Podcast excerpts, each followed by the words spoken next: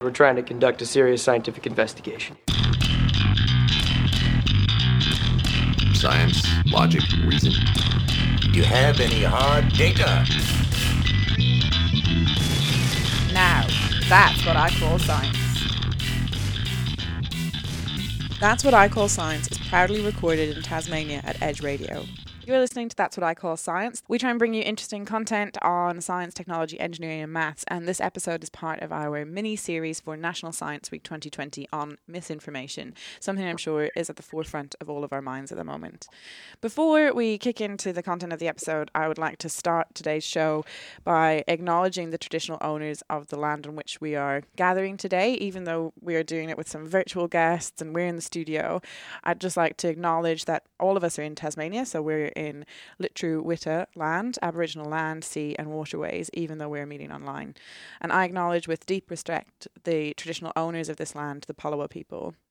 On behalf of everyone, I'd like to pay my respects to elders past and present um, as the Aboriginal community continue to care for country.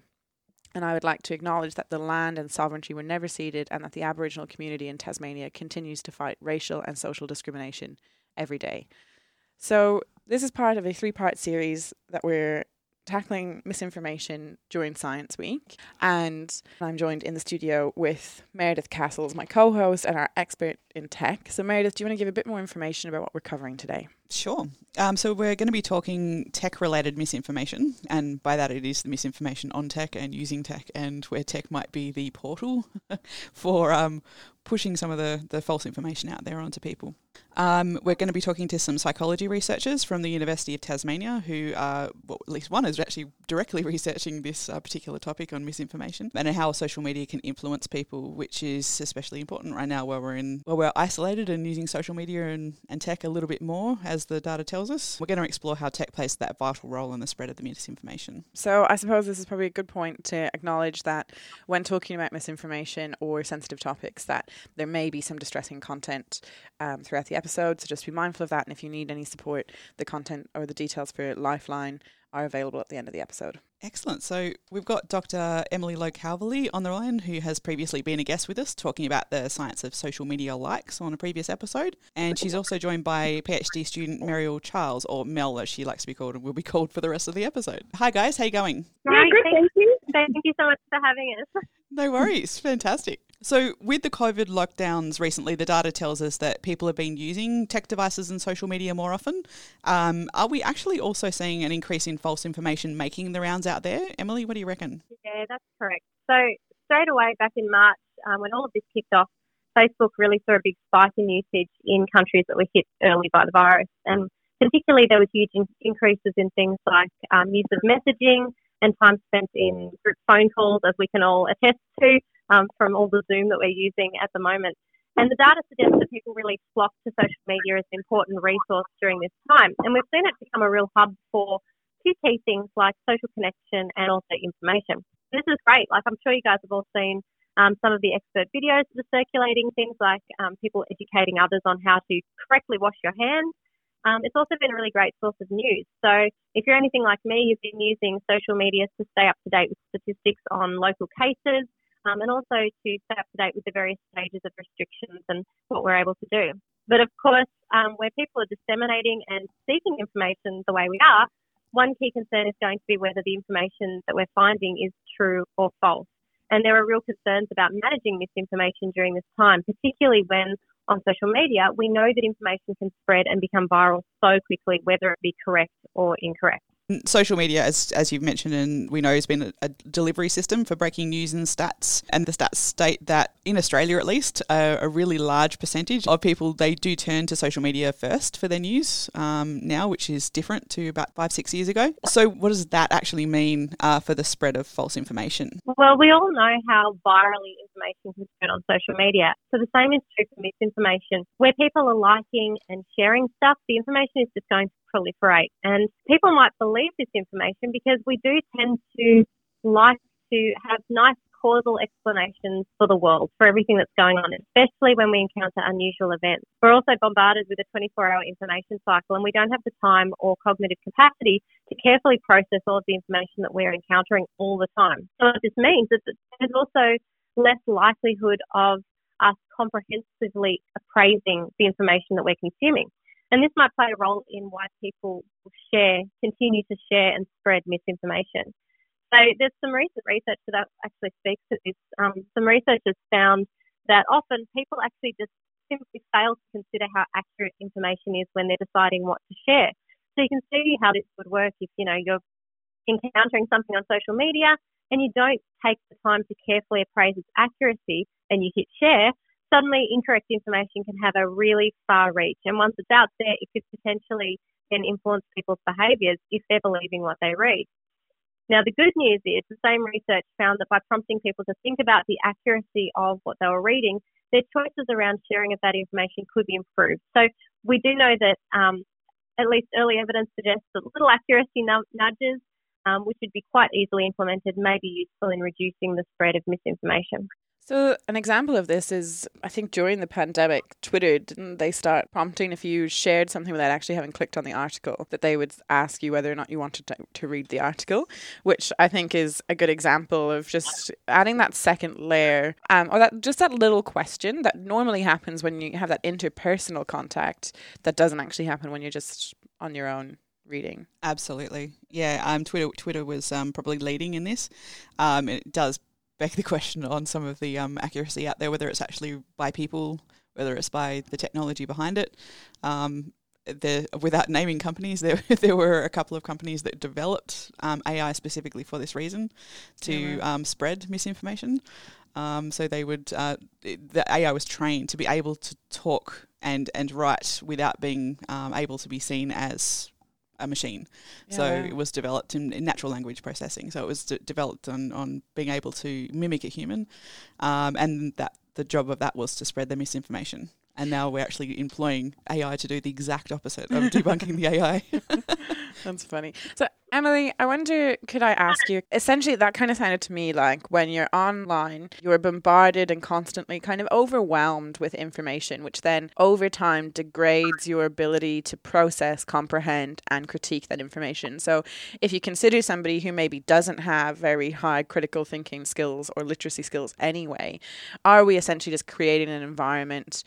Where we're constantly losing our ability to discern the credibility of information. Yeah, like absolutely. I mean, there's so much, said, information out there that we just don't have the um, the ability to critique it and appraise it and you know process all of it to the extent that we probably need to process it to determine what we should be using to guide our behaviours and what we shouldn't. And the other problem is the more repeatedly we hear misinformation or myths, the more likely we are to believe them. And on social media, it's very common to just see so much information, you know, come out and then be repeated and then be shared, and then all of a sudden it's everywhere. So, um, yeah, there can be a real bombardment of both correct information and misinformation, which makes it hard for anyone to sort through what they should be following and using to, to make the decisions about their own behaviours, whether that be you know, health behaviours or political choices or whatever it might be. Fantastic. Mel, can you just tell us a, a brief bit about your research because, and how this ties into this? Because um, it's fantastic to hear about a psychology researcher looking at this sort of thing in misinformation in tech. There's a particular part of this that I would like you to touch on in terms of what we call the liar's dividend. Yes. Okay. So my research really is focused on manipulated visual media. So that includes uh, doctored videos, doctored photos, but also misidentified photos. So they're real photos that have been taken out of context. So they are absolutely prolific because they're easy for somebody to strip an, uh, a photo off the internet and claim that this is a photo depicting an event that it actually doesn't. So for example, uh, leading up into the 2016 US election, there were a lot of photographs going around about these um, uh, migrant caravan coming up that apparently was violent and attacking uh, border force. But actually, most of these photos were from different places across the world. They might have been of refugee camps or uprising in the Ukraine. So you can imagine how much those kind of photos feed into certain narratives that might be um, thrown out there with a certain motivation because there's an agenda. These kind of images have been kind of largely ignored. We've been looking at a lot of written content, but actually we process images um, in a different way than we do written text. We process them really easily. Uh, a lot of information is contained in a photo, and we tend to think photos are a accurate depiction of uh, real events. And they are. They're compelling evidence that something occurred. And we actually do need to believe in the images that we see. And that sort of brings us onto this area that if we can't trust what we see and hear, then it makes it easy for people that are doing the wrong thing to claim that truth was actually the fake. So in the liar's dividend, when anything can be fake, it makes it easier for the guilty to dismiss the truth as a fake.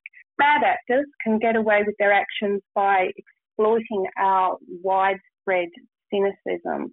A simple little example of this is Trump with the Access Hollywood tapes. You probably remember that. Um, he was caught on tape saying some pretty uh, sort of lewd comments. After that, he was he he did say that yes, it was me. Uh, it was locker room talk, but it was only a few weeks later that he was saying, "Oh, that's mm, I don't think that's what I said," and that's because he can play to our understanding that things can be manipulated. So this is not really a massive dramatic example, but you can imagine that if a government is denying, for example, the bombing of a hospital, despite having video proof that this was just a fake, then that can really uh, cause a lot of confusion. And I think that's a really important point with misinformation is that it's not always this is true and this is false. Actually a lot of it is just misleading. And that's where it becomes a little bit hard to disentangle. We want people to be able to trust what they see and what they hear. So the more that we inform people about fakes and we have the rise of things like deep fakes, then the more people will mistrust what they see and hear. And we don't want to move into some sort of dystopian post truth world where we just are in a state of constant confusion. You're listening to That's What I Call Science, and we're talking about misinformation. Stay with us in just a moment. We'll be talking a little bit more about this concept of trust and how tech exacerbates misinformation. My name's Neve Chapman. I'm joined with Meredith Castles and our expert guests, Dr. Emily Lowe Calverley and Mel Charles.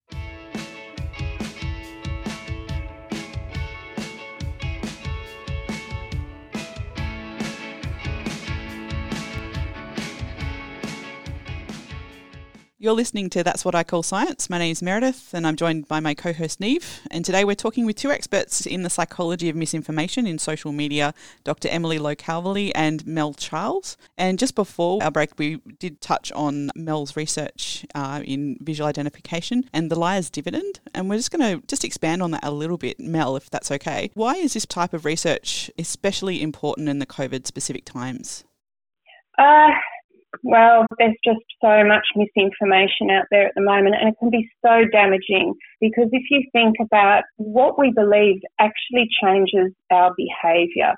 It changes who we vote for, it changes whether we are going to vaccinate our children, how we participate in the democratic process of voting. So these kind of times in, say, COVID, everyone's anxiety is quite elevated.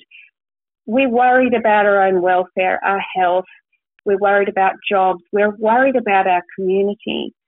And when people feel anxious, they actually do go out searching for information to sort of quell that uh, feeling that uh, arising. And if there's a lot of misinformation out there, it increases the chances that you're going to come across it. You've also got to consider a lot of this information at this time moves fast. So there were uh, claims, say, for example, about wearing of the mask. You don't need to do it. And now we come across information yes, it is a good way to prevent the disease from spreading. So that's not actually um, misinformation a lot of the time. It's actually just information changing and we have to update our beliefs. So that's why it's so important to keep the information coming in. We don't want to get into the situation where we're censoring too much information out, but we need to be able to update that and we need to be able to evaluate that information about is there an agenda behind this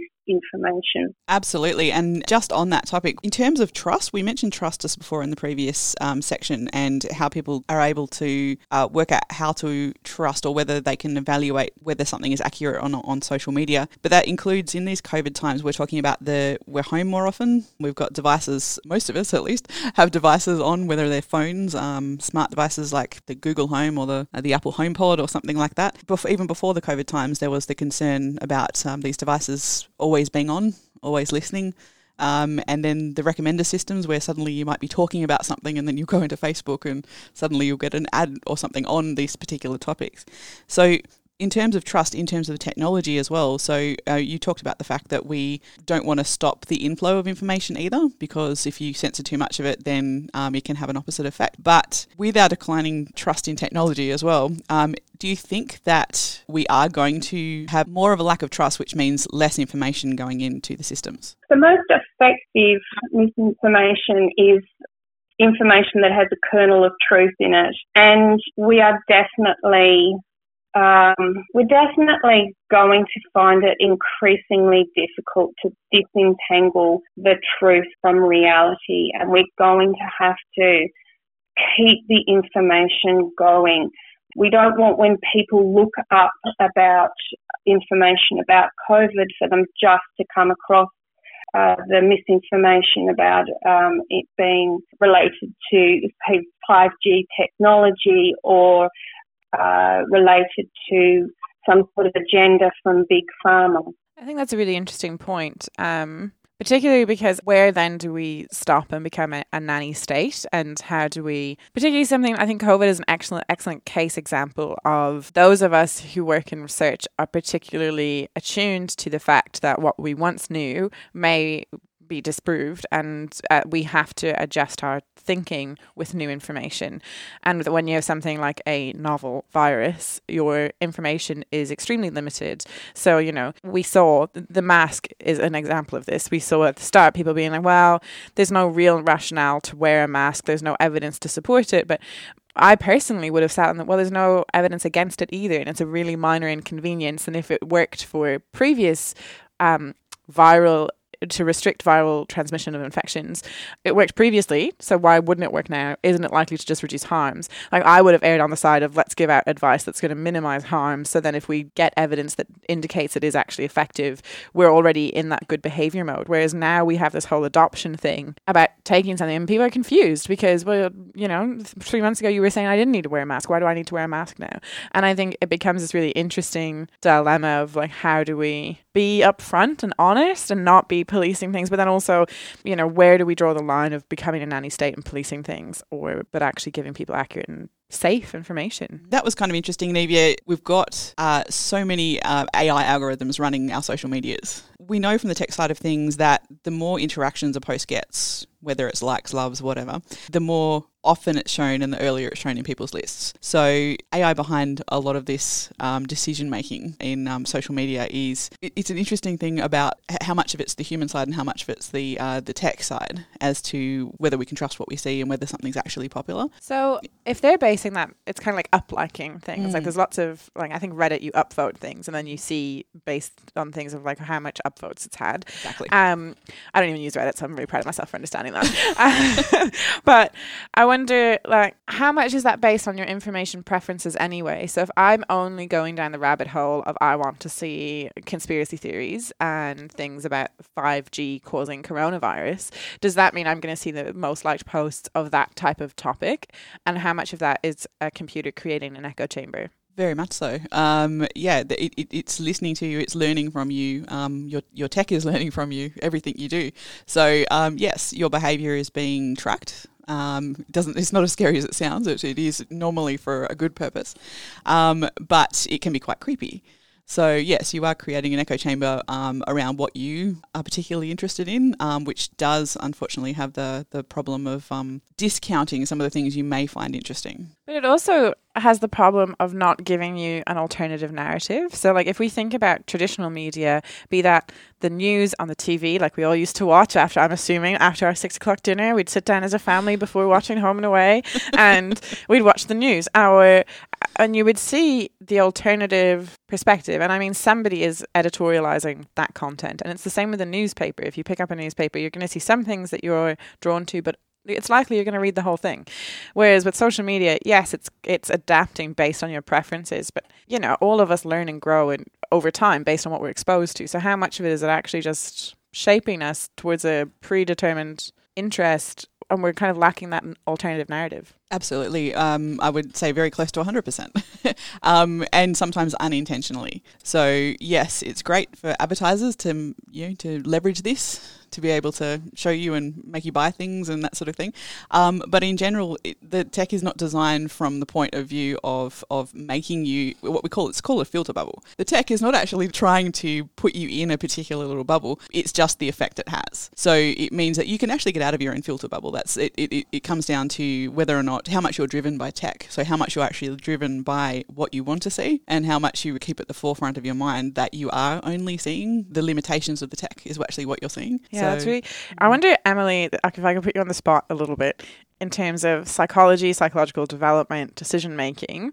If you like in your work, what effect does this have on our psychological maturity in young people only seeing what other what certain things that they're exposed to or adults or how polarizing is it that we only see what the tech wants to show us? Well, I suppose it kind of um, it links in really nicely with what we term the confirmation bias. So people already tend to believe information that aligns with their pre-existing beliefs, and they also have the tendency to ignore information that contradicts these beliefs. So you can see that um, there's already a risk that people will keep following the kind of information that um, aligns with what they already think, and if the tech is also kind of automatically doing this for them, it does uh, it does increase this risk of having a whole lot of information that just, you know, champions one side of the story and not a lot of information that contradicts beliefs and allows people to maybe think more critically about things. That's really interesting. So stay with us, and in just a moment, we'll be talking about the next steps of misinformation, the future of tech influenced information.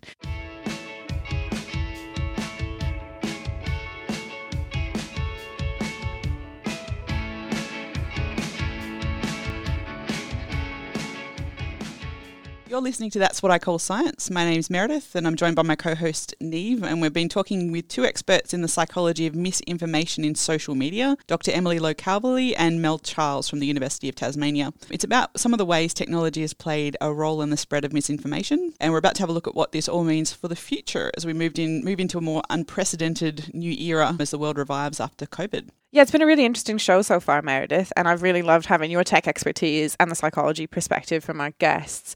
Um, I find it really interesting what you were talking about with that the ability to filter or to fight the filters, as I want to say. And to stick with that theme, I wonder, Emily, could you fill us in on what are some of the things that people need to do to arm themselves against harmful information? So, if we think about how social media operates, there are a few really practical things that people can do. Um, and it really is basic. It starts with being aware that misinformation is a thing and that people will encounter posts on social media that are either untrue or might be kind of spun in a way that doesn't quite accurately represent the situation.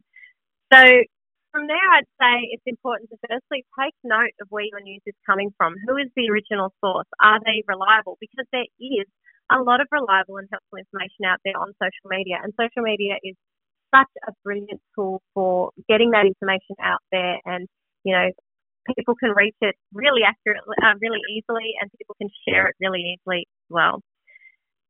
So this checking also includes checking the sources within an article. So people need to think about where um, sources are getting their information from. Are they expert sources whose information can be relied upon? It's really important.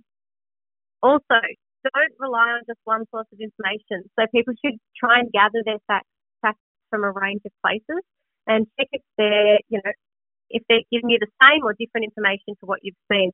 So this really speaks to what Meredith was talking about before about, you know, being able to get into that cycle of only seeing the same things on social media because of algorithms. So it's important to, you know, seek out information that differs from the stuff that you're seeing all the time. Probably the last thing that I would add to that is that it's so important to always read the full story. So on social media, headlines can be so misleading. And even a really solid story with a misleading headline can arm people with misinformation. So people need to be aware that uh, headlines are designed to be clickbait. They're content that is designed to attract people's attention and get people to, you know, stop and look and listen and maybe click through to a full story or page. So in that way, they're often the most controversial or interesting part or surprising part of the story. But if you click through, you might find that the headline seems to imply something totally different when removed from the context of the full story. So always read the full story. Arm yourself with as much information as you can to try and piece together what is accurate and what is not accurate. Absolutely. Um, just that that rings so true with what I tell my students. is called the Wikipedia effect. um, yeah, always read the sources at the bottom, guys. Um, but uh, in terms of the tech, goes really well in what Emily was saying is the fact that yes, in terms of, of information, be critical and be open to other um, sources of information. But the same with the tech, distrusting tech that might be listening to you, all that sort of thing. It's something that people get very, very head up about, and it's something that you shouldn't need to get too head up about. Um, it's not something to stress about um, especially in this these COVID times. There's more important things to stress about. Um, but yes, there's there's definitely things that you can do, which is um, just arm yourself with information about the tech as well. You've been listening to That's What I Call Science, and we love bringing you science related content. We hope you enjoyed the show. If you loved it, please get in touch with us even if you didn't actually, we'd love the feedback on social media. So by searching That's What I Call Science or That's Science Test Taz on Facebook, Instagram, and Twitter. If you or someone you know is struggling, there are a number of resources we encourage you to access, including Lifeline on 13 11 14, or visit Beyond Blue and Headspace websites for help. My name is Neve Chapman. I'd like to thank my co host Meredith Castles for producing this show and our expert guests, Dr. Emily Lowe Calverley and Mel Charles from the University of Tasmania. So please like, share, and get involved with this mini series that we're bringing you. Next, the next one in the series is a panel panel of young people talking about misinformation and how that shapes the way that they discern and share content. You've been listening to That's What I Call Science, brought to your station and across the nation via the Community Radio Network. You can find That's What I Call Science on all major podcast streaming services and social media platforms. Like and subscribe for on demand science updates from the team. That's What I Call Science is proudly recorded in Tasmania at Edge Radio. Head to edgeradio.org.au for more information on how you can support community radio. GemMaker are a proud sponsor of That's What I Call Science. GemMaker provide expert advice, services, and training to commercialise new knowledge and technologies. Go to gemmaker.com.au for more information.